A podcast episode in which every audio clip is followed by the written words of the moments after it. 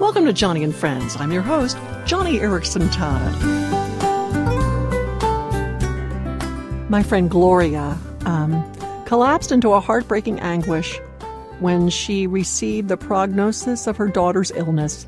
Her daughter, little Laura, had already suffered enough from the degenerative nerve disease that she had been born with, but now the doctor's forecast included even more complications, more suffering.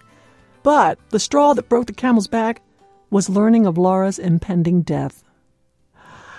And like any mother, Gloria desperately wished she could take away her daughter's pain. She bounced around emotionally, vacillating from sorrow to anger. I mean, Gloria had no problem with the sovereignty of God. She knew He was exactly the one to blame. And she would leave her daughter's bedside at night, close the door to her own bedroom, and collapse on her bed and cry out, God, it is not right. You have never had to watch one of your children die. And that is when she clasped her hand over her mouth. She almost hyperventilated, she told me. In her innermost being, she felt the Spirit of God whisper to her, I most certainly did watch my child die, my one and only son. Gloria told me that she spent that night wondering how and to what extent the father anguished over that horrible death of his only child, his perfect child, his son. She surmised that God probably wished he could have taken away the pain of his son, yet God endured that pain because he so loved Gloria. He so loved Gloria and Laura and the rest of the world. And that fact alone literally changed this mother. She decided she could bear up under the pain of her daughter's suffering and the looming death because God bore the pain of his son's suffering and death.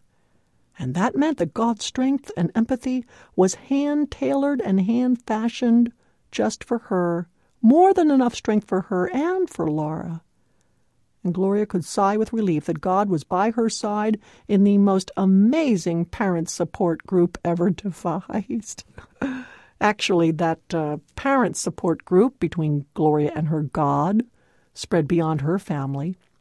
The whole church ended up wrapping its arms around her family, and, and in so doing, the congregation gained a fresh new appreciation for God the Father, who so loved the world that he gave his Son. Friend, there's not a pain you endure that God hasn't already been touched by it and overcome it. There's not a sting of sorrow you experience that the man of sorrow acquainted with grief has not first experienced it. You may be a parent anguishing over your child's disability today.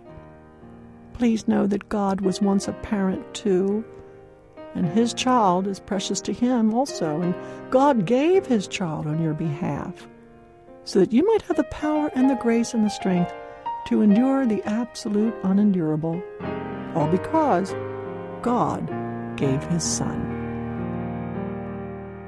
I am so grateful to God that I can share these words of encouragement with you, and you don't even have to have a disability. That's why we call our ministry Joni and Friends. It's all about friends spending time together and uplifting one another through prayer and giving insights on the Word of God that inspire and refresh. Want to learn more? Well, you can always visit us at joniandfriends.org for more Christian encouragement. Or if you know someone with a disability, don't forget to send them our way at joniandfriends.org. Until next time, I'm Joni Eareckson Tada, and you're listening to Joni and Friends.